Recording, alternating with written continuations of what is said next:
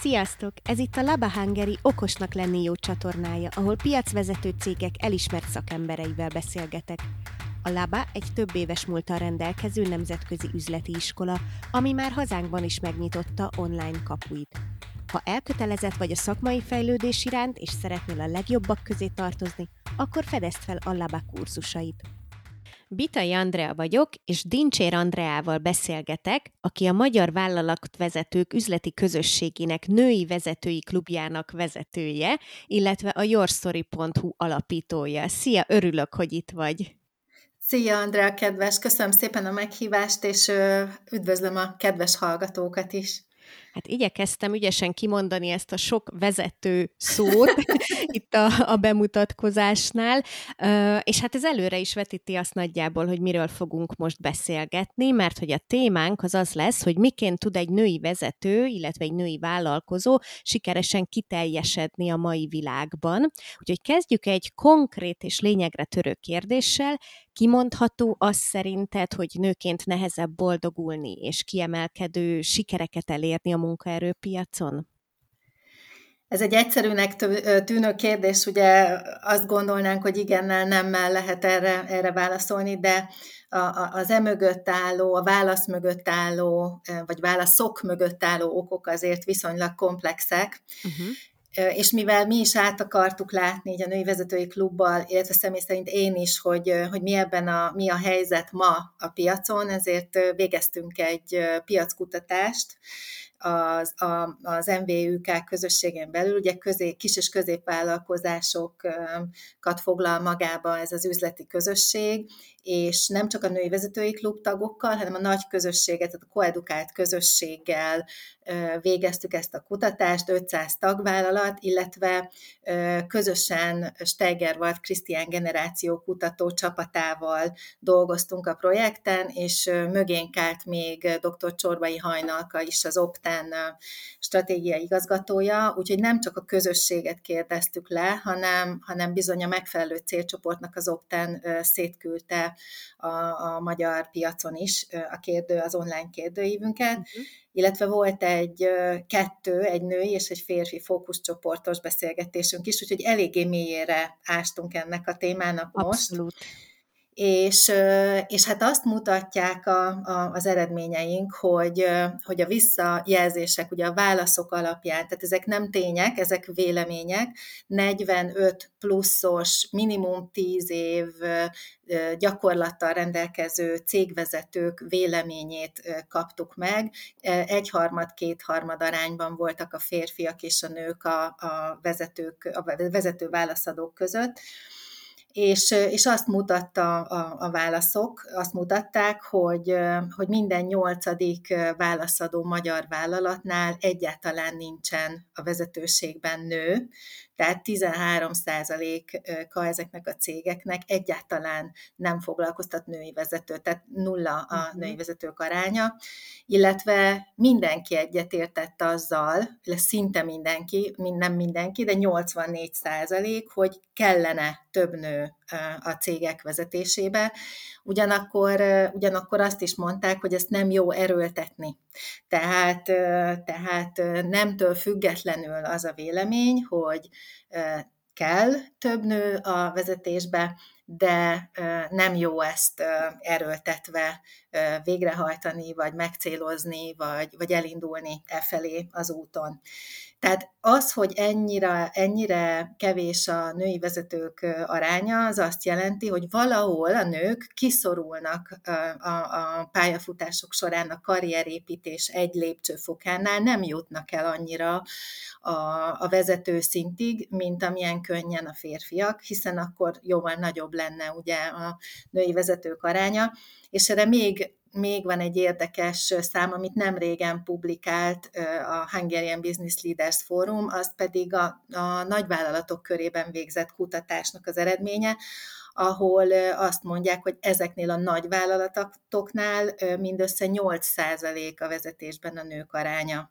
Úgyhogy ugye ez is azt erősíti, hogy itt is van még bőven tennivaló.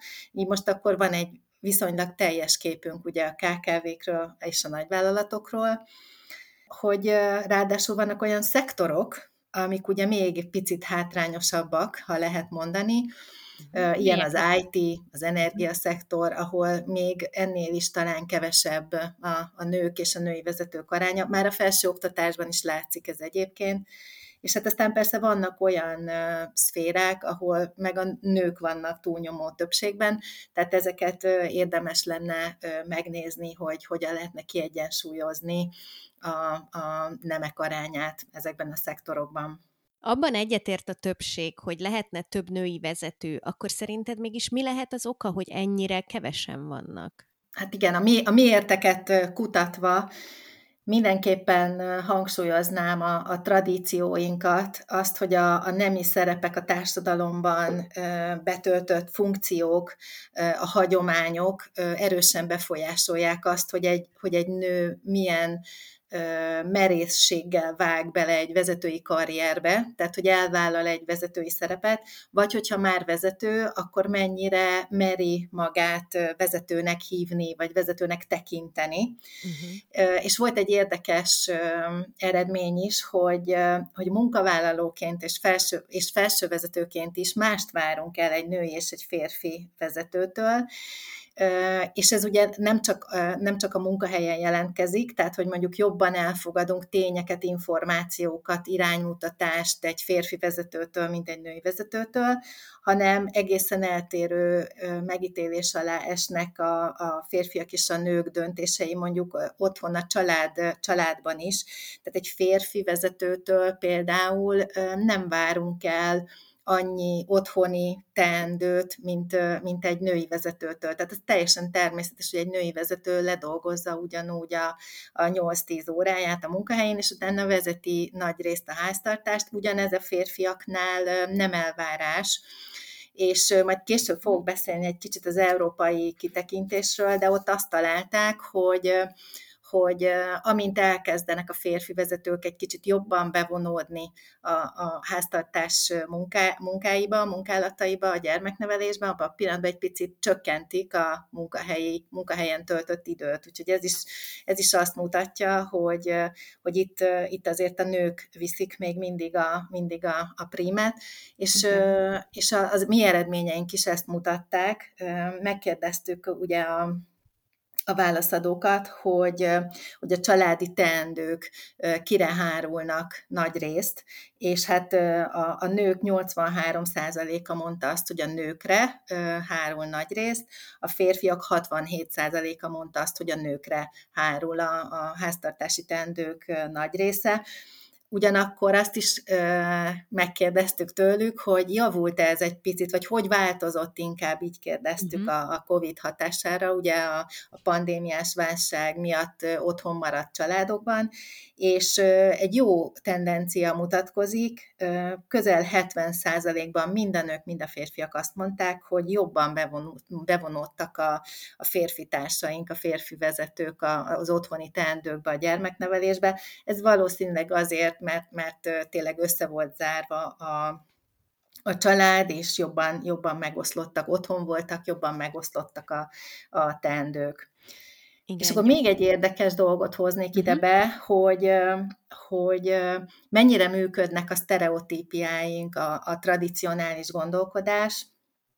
Ugye a válaszadók nagy része azt mondta, hogy a nők egyszerre képesek a feladatokra és a humán faktorra is fókuszálni, tehát empatikusabbak, humánfókuszúak, ugyanakkor siker- és feladatorientáltak is egyszerre, és ugye a fejekben ez ma még egy kicsit két egymást kizáró terület. Tehát, hogy azt hiszik, vagy azt gondolják sokan, ez látszott az eredményekből, hogy aki empatikus, aki humánfókuszú, az nem lehet ugyanakkor eredmény és célorientált is. Ez egy nagyon érdekes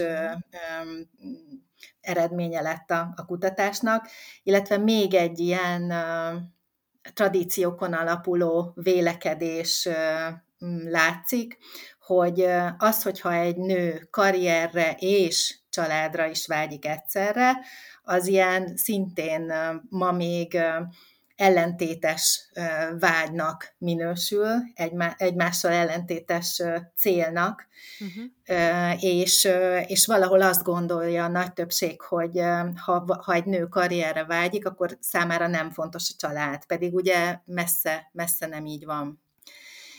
És még egy dolog, visszacsatolva oda,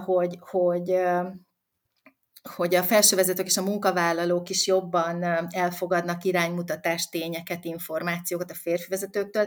Ez ugye azért elég erősen hat a női vezetők önbizalmára, meg önbecsülésére, és nem csak a munkahelyeken, hanem nyilván, mivel egy női vezető, egy ember, ugyanúgy hazaviszi ezt a fajta diszonanciát, és ugyanúgy hat az egész ember önbecsülésére és önbizalmára, és ezt jól mutatta az a szám, hogy a nők azt mondták, hogy a nőknek alacsonyabb az önbizalmuk és az önbecsülésük, mégpedig 43%-ban jött ki ez az eredmény. Érdekes itt a kontraszt, mert a férfiaknak mindössze 17%-a mondta ugyanezt, vagyis hogy a nők önbecsülés és önbizalma alacsonyabb. Tehát ezt vagy jól csináljuk, és nem mutatjuk kifelé, vagy ők kevésbé empatikusabbak, vagy mind a kettő, nem tudom, de hogy itt volt egy viszonylag nagy különbség a női és férfi vélemények között. Illetve még az is eredményként világlott ki, hogy a nőknek ugyanazért az elismerésért többet kell vívniuk a munkahelyen. Ezt a 68%-a mondta a hölgyeknek, és közel 40%-a a férfiaknak is egyetértett ezzel. Úgyhogy elég komplex ez a kérdés, most már gondolom látod. Igen. És rengeteg még itt a tennivaló, hogy egy kicsit kiegyensúlyozzuk ezt a kérdést. Hát nagyon-nagyon érdekes adatokat mondtál most, és igazából mindegyik egyenként is szerintem így megér annyit, hogy az ember így jól elmélyedve benne kibontsa annak az okait, a következményeit, vagy hogy hogyan lehet belőle tovább lépni. De ha jól emlékszem, akkor például az elején azt mondtad, hogy a munkavállalók is jobban adnak egy férfi vezető szavára, mint egy női vezető szavára. Tehát ez igen, okozhatja akkor azt végül is, hogy sok potenciális női vezető azért nem jut el eddig a szerepig, mert igazából ő maga sem érezné esetleg jól magát ebben a szerepben, mert nem azokat a visszacsatolásokat kapja? Abszolút így van. Abszolút jól látod, igen. Ugye ahogy említettem, ez, hogyha ugye ezek nem tények, tehát ezt hangsúlyozom, hogy ezek a válaszadók véleményei, de mivel szenior vezetők válaszoltak a kérdéseinkre, ezért érdemes erről beszélni. Igen, tehát az, hogyha gondolj bele, hogyha ha rád nem figyelnek, főleg vezetőként mondasz valamit, és nem hallgatódik meg, nem hajtja végre a csapat, amit mondasz, nem fogadják el a gondolataidat, a javaslataidat, a stratégiádat, a taktikádat, akkor bizony ez visszahat az önbecsülésedre, az önbizalmadra, és kevésbé tekinted magad vezetőnek, előbb-utóbb csalódott leszel, azt gondolod, hogy nem vagy erre alkalmas, bejön ugye jó kis impostor szindróma a képbe, és vagy egy tényleg kevésbé hatékony vezető leszel, vagy akár ott is hagyod a vezetői pályát. Hát akkor ez nagyon nehéz feladat lehet, hogy honnan kell megfogni ezt a folyamatot igazából, nem? Hogy honnan érdemes indítani azt, hogy mégiscsak azért több nő legyen vezetői beosztásban. Te hogy látod ezt a folyamatot, hogy min lehetne itt így kezdetben változtatni, vagy nekiindulni egy ilyesfajta változásnak? Ez nagyon érdekes kérdés, mert képzeld el, Steigerwald-Kristiánnal, ugye, akivel együtt csináltuk ezt a kutatást, és a Stegen nevű cégével, csapatával beszélgettünk erről, és azt mondta, hogy ennek egészen vissza lehet menni akár a Bibliáig, az Ószövetségig, ennek a tradíciónak, ennek a gondolkodásmódnak a kialakulásába, vizsgálva, mert hogy ugye, ha belegondolsz ott is, hogy mi történik a Bibliában, mit mondunk, hogy a nő az oldal bordájából lett ugye a férfinak, tehát kvázi egy ilyen támogató mellékszereplő, tehát már egészen onnan származnak azok a tradíciók, amik a mai napig hatnak. Én nagyon hiszem azt, hogy egészen kiskorban kell már a gondolkodásmódot, a felfogást formálni. Itt a Krisztián azt mondta, hogy egy nagyon jó tendencia látszik, a Z-generáció már azért másképp áll a gyermekekhez is, meg ehhez a kérdéshez is. Tehát az nagyon fontos szerintem, hogy mindenkit nemtől függetlenül, egészen pici kortól is a képességei, a készségei, a szorgalma, a kitartása, a tudása alapján vigyünk előre, támogassunk, és hogyha egy kislánynak a programozás iránt van affinitása, akkor azt támogassuk, és afelé fogjuk a kezét, és mondjuk neki, ösztönözzük, hogy igen, tanuljál, menjél lefelé, és ugyanígy fordítva, ha egy kisfiú inkább más felé vágyik egy humán irányban, akkor őt meg afelé támogassuk. Tehát itt egészen pici korban szerintem érdemes már változtatni. Nyilván a pedagógus sok rugalmassága és friss gondolkodása is kulcskérdés itt, a szülők széles látókörűsége, és hát amikor a fiatalok középiskolások lesznek, vagy már egyetemre mennek, akkor az ő nyitottságuk is kulcskérdés, hogy ne a régi tradíciók megmerevedett szabályai keretein belül gondolkozzanak, hanem nyissák ki maguknak a világot, merjenek széles látókörűen gondolkodni, és merjék megélni a saját tehetségüket a életpályájuk folyamán. Egyébként arról van esetleg valami adatot, hogy nemzetközi szinten hogy állunk a női vezetők arányában, illetve megítélésében? Abszolút, abszolút. Egyébként most így a nőnap kapcsán ugye eléggé fontos témává váltak ezek a kérdések, ezek a számok, kutatások és történések. Ugye az egyik célom nekem például az, hogy ne csak ilyenkor, ne csak március elején beszéljünk a nőkről, hanem ez maradjon folyamatosan téma, de ugye az Európai Uniónak van egy független szerve, ez a European Institute for Gender Equality, és ők évről évre készítenek egy jelentést, egy kutatást a nemek közötti egyenlőségről. Ez a Gender Equality Index, és itt 1-től 100-ig egy skálán pontozzák a 27 EU tagországot, és a 100-as pont az ugye azt jelenti, vagy jelentené, hogy maximális a nemek közötti egyenlőség.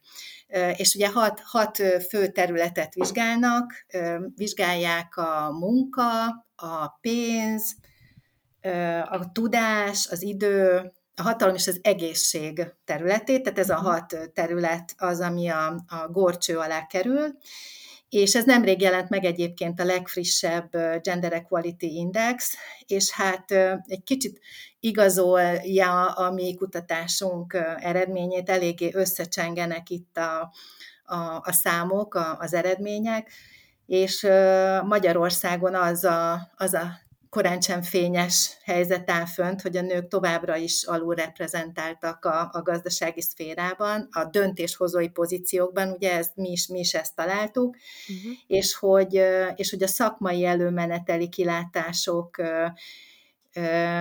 alacsonyabbak a nők számára, tehát a lehetőségek kevésbé állnak nyitva a nők számára, kiszorulnak a nők a vezetői pozíciókból idővel, mivel itt ugye bejön szintén a családok gondozása, tehát az otthoni teendők. Ők is azt találták, hasonló az arány ugye a miénkhez, hogy a háztartás vezetést 75%-ban a nők viszik, és a férfiak 41%-os aránnyal jelentkeztek ebben a kérdésben. Tehát itt is ugye abszolút jelentkezik az az arány, ami nálunk itthon a magyar KKV-k körében kiderült. Ugyanúgy behozzák a sztereotípiákat, tehát hogy a hagyományos, tradicionális gondolkodás nagy mértékben akadályozza a nők munkaerőpiaci egyenlő részvételét, és hát most ugye megjelent egy friss hír, ezt nemrég olvastam, hogy a 2027-re az Európai Unió eldöntötte, hogy az Európai Unióban bejegyzett tőzsdei cégeknek a vezető pozícióiban minimum 40%-ban nőket kell alkalmazni. Ugye hoztak egy ilyen kvótát. A női kérdésben mindig előkerülnek a kvóta hívők és a kvóta ellenzők, mert ugye a kvótáknak vannak nyilván előnyei, hátrányai is. Itt ugye ez a 40%-os kvóta, ez 2027-re kellene, hogy megvalósuljon a vezetői szinten.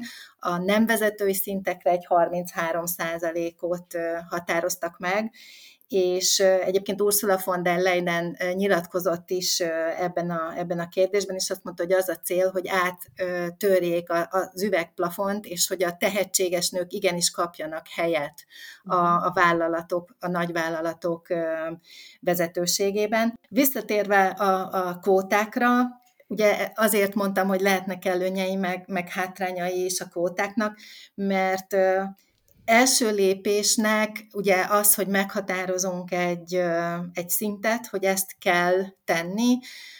Ha nagyon sikertelenek a törekvéseink, akkor segíthet, adhat egy lökést. Viszont ugye hozhat egy olyan helyzetet is, hogy mivel meg kell csinálni, ezért kevésbé tehetséges embereket raknak olyan pozíciókba, ahova nem ők valók, tehát lehet egy kicsit kontraproduktív is egy kvóta rendszer. Itt nagyon fontos ugye megint a társadalmi edukálás, ugye, amiről már az imént beszéltem, és ugye az is fontos, hogy adjunk mintákat, tehát hogy a női vezetőknek állítsunk mintákat, mutassuk meg, hogy igenis lehet egyszerre karriert és családot építeni, mutassunk olyan jól működő, a hétköznapokban is sikeres női vezetőket, akiknek ugyanúgy a családi vonal is rendben van, ugyanúgy meg tudják valósítani magukat otthon is, és a karrierjük folyamán is. Úgyhogy ez a kvóta, ez mindig nagy vitát eredményez, a kvóta kérdés akárhol fölmerül.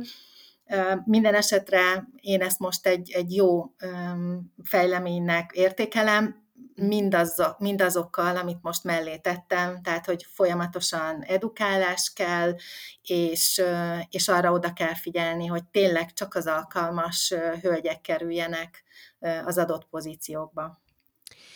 Na igen, akkor edukáljunk egy kicsit mi is olyan szempontból, hogy említetted itt most azt, hogy ugye nagyon fontos az, hogy egy nő az lehet igenis sikeres egyszerre a karrierjében, és egyszerre a családi ügyek tekintetében is. Na most ahhoz, hogy valaki meg tudja teremteni ezt az egyensúlyt, mire van szükség leginkább? Mire érdemes odafigyelni? Mert hogy mindenkinek a napja 24 órából áll. Tehát ezt hogyan lehet ezt összeigazgatni, összerendezni, úgyhogy ez a valódi egyensúly kialakuljon.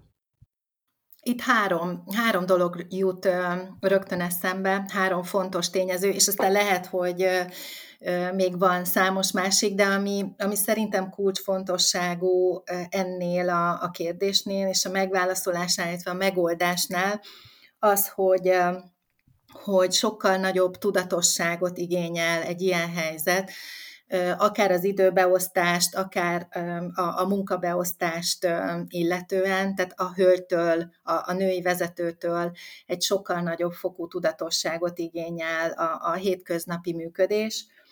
Aztán minimum ilyen fontos a támogató családi háttér. Tehát, hogy otthon a férj, a pár úgy álljon ehhez a kérdéshez, hogy ő is ugyanúgy kivegye a részét az otthoni teendőkből, a nagymamáról, nagypapáról már ne is, vagy nagymamákról, nagypapákról már ne is beszéljünk, tehát hogy a támogató családi háttér az borzalmasan fontos tényező ebben, hogy egy női vezető sikeresen tudjon haladni előre az útján. És hát ami még hasonlóan fontos, az pedig a jól összeválogatott munkahelyi csapat, tehát akár vezetői, akár középvezetői, akár pedig a munkatársi gárda. Hiszen, hogyha egy jól összeválogatott csapat viszi a mindennapi munkahelyi dolgainkat, működhet a felhatalmazó vezetés, önálló probléma megoldás, illetve hétköznapi operatív tevékenységeket önállóan végzi a csapat, akkor nyilván a vezetőnek sokkal kevesebbet kell beavatkoznia és mikromenedzselnie. Ugye az a jó nyilván, ha nem is kell mikromenedzselnie.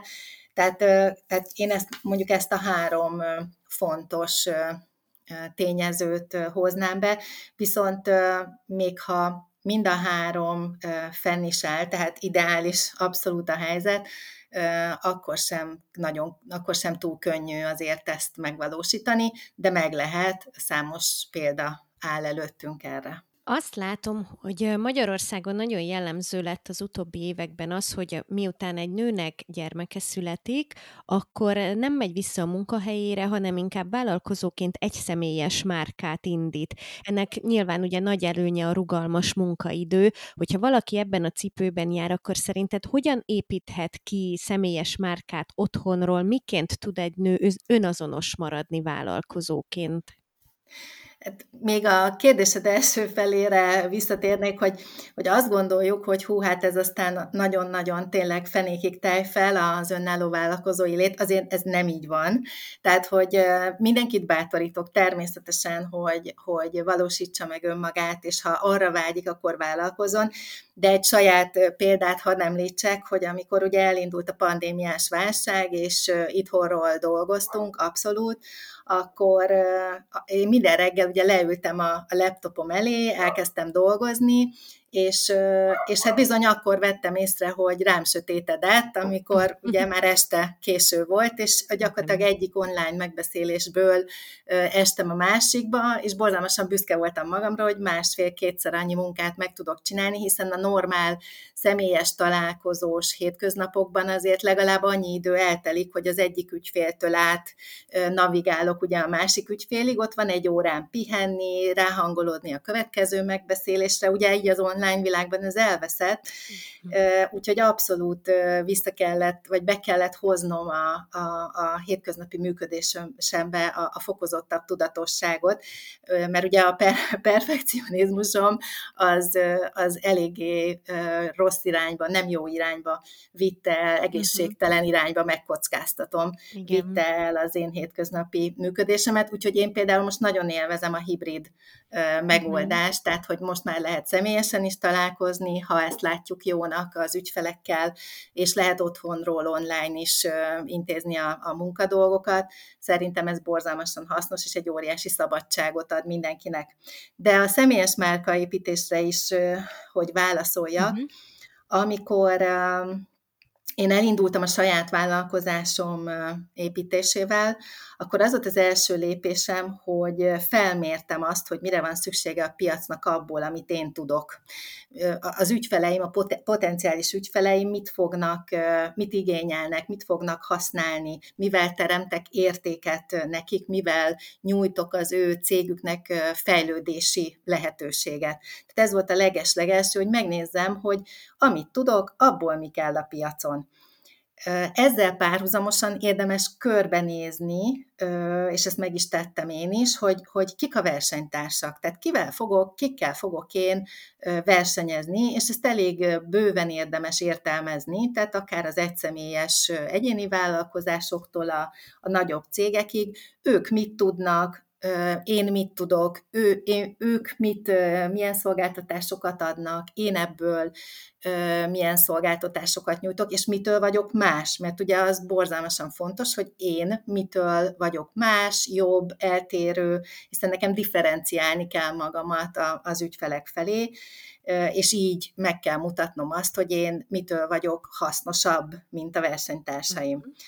Aztán, amit még mindenképpen megtettem, és javaslok mindenkinek, hogy nem elég ugye körbenézni, megtervezni, összeírni, üzleti tervet készíteni, hanem el kell kezdeni kommunikálni, mert ha csak csináljuk, és senki nem tud róla, az ugye nem fog ügyfeleket hozni. Igen.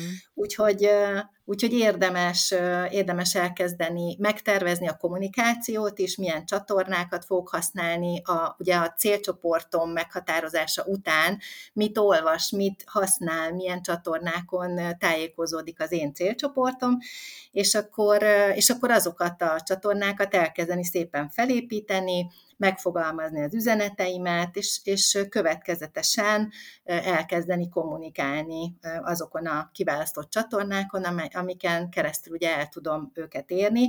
És itt az üzenetek megfogalmazásánál nagyon fontos az önazonosság, tehát hogy autentikus üzeneteket fogalmazzunk meg, legyen szakmaiság az üzeneteinkben, és hát a megfelelő csatornákra testre szabva az, amit mondunk.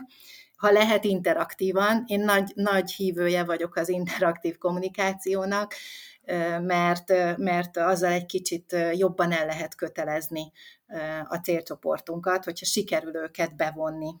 Uh-huh. Már akár egy együtt gondolkodásba, akár egy piackutatás kapcsán, akár egy sima poll kapcsán, akár mondjuk LinkedIn-en, tehát amikor be tudjuk őket vonni.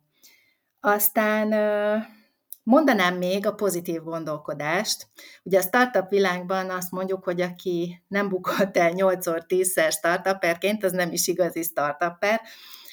Tehát ott azért nagyon erős a hibakultúra. Nyilván nem kívánom senkinek azt, hogy 8-10-szer elbukjon, meg ha jól átgondolva kezdünk fölépíteni egy vállalkozást, akkor talán ezt nem kell megélnünk, hiszen a startup az egy más fogalom, mint egy induló vállalkozás, bár sokan összekeverik a kettőt, de hogy tudjunk fölállni. Tehát, hogyha hibázunk, ha úgy érezzük, hogy valamit nem jól csináltunk, ha úgy érezzük, hogy elbuktunk, akkor is vonjuk le persze a tanulságokat, mit fogunk legközebb jobban csinálni, de tudjunk fölállni, és pozitívan gondolkodva elindulni egy új cél felé, és újraépítkezni.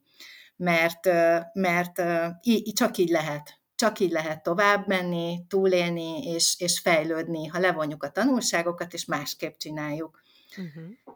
És talán még egy így kommunikációs szakemberként, én nagy híve vagyok az érdekelti köreink bevonásának, tájékoztatásának, menedzsmentjének. Ugye az érdekelti körök nagyon-nagyon sok különböző réteget lefedhetnek, és itt kezdve most tényleg az ügyfelektől, a hatóságokon keresztül, a csapaton át, a támogatott szervezetekig, alvállalkozóig, sőt a családom is egy nagyon fontos, ugye angol kifejezéssel stakeholder a vállalkozásom életében, és ezeket ugye tudni kell informálni, kezelni, és adott esetben bevonni egy-egy dologba.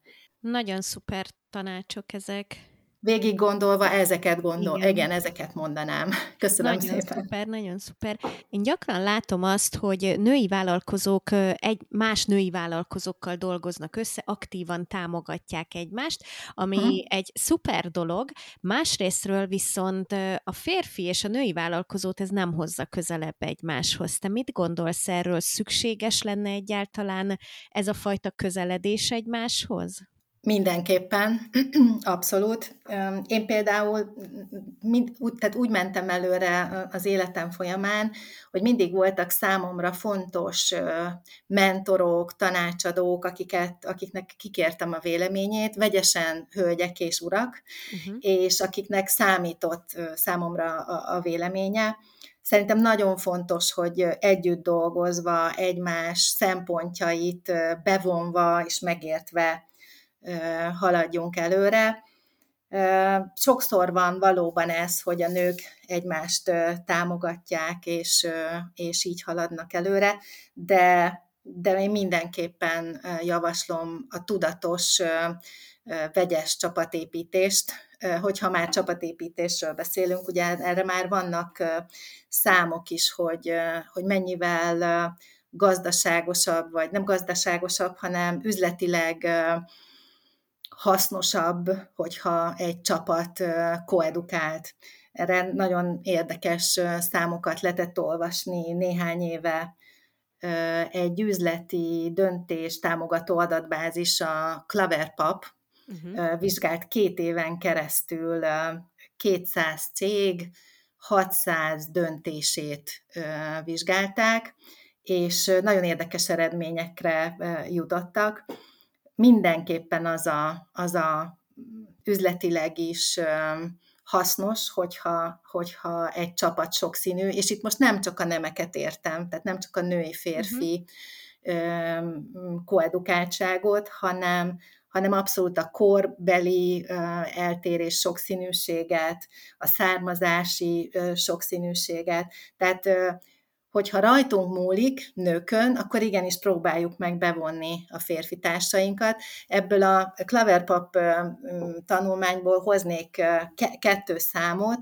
Az egyik, sőt, van egy ilyen érdekes sorozatuk fölépítve, hogy ha egy férfi vezető hoz egy döntést, ehhez képest már ha több férfi vezető hoz döntést, akkor már 58%-ban már jobb döntés születik. Hogyha nőket is bevonnak a döntésbe, akkor az 58% már 73%-ra nő, tehát 73%-kal jobb döntések születnek. Ha olyan a csapat úgy áll össze a vezetői gárda, hogy a korosztály és a származás is vegyes, akkor már 87%-ban javulnak az üzleti döntések. És még egy érdekesség volt ebben, ha jól emlékszem, hogyha egy cég inkluzívan állítja össze a vezetői csapatát, akkor fele annyi megbeszélés során megszületnek ugyanazok a döntések. Tehát ugye ez meg a hatékonyságot mutatja, hogy sokkal hatékonyabbak a divers csapatok. Szóval, hogyha megtehetjük, ha rajtunk múlik, akkor építsünk divers csapatokat magunk körül, mert szerintem nagyon sokszor rajtunk múlik. De amiben én nagyon hiszek, az az, hogy tényleg mindenkit a gondolkodásmódja, a világlátása, a tehetsége, a tudása, szorgalma alapján vegyünk be a csapatba, vagy alkalmazzunk, vagy kérjünk tőle tanácsot. Tehát, hogy ne a nemek alapján disztingváljunk, hanem azt nézzük, hogy milyen ember és milyen szakember az, akivel éppen beszélgetünk. Uh-huh. És ha most mégiscsak egy cégvezető azt gondolja ezt a beszélgetést hallgatva, hogy ő szeretne több női vezetőt a cégébe, akkor mit tehet annak érdekében, hogy egyáltalán ott a nők lehetőséget kapjanak arra, hogy kiemelkedjenek, hogy megmutassák így magukat ilyen szempontból? Nagyon jó programok léteznek már, erre különböző díjakat is adnak ki, akár minden évben, de nagyon jó programok léteznek már arra a cégeken belül, hogy lehet a női munkavállalókat támogatni, és nyilván, ha egy cég magáról ezt kommunikálja, hogy ő támogatja akár a kismamákat, akár a kispapákat valamilyen programmal, akkor az vonzó mind a két oldal számára. Tehát például, hogyha rugalmasan kezelik a várandós kismamáknak, vagy a gyesről, illetve gyesről visszatérő munkatársaknak a munkaidejét, akkor amíg otthon vannak mondjuk a kisgyermekekkel, addig ugyanúgy kapják mondjuk a céges hírlevelet, vagy ne adj Isten, még képzéseken is részt vehetnek, és folyamatosan érthetik és tarthatják a ritmust ugye a cég működésével.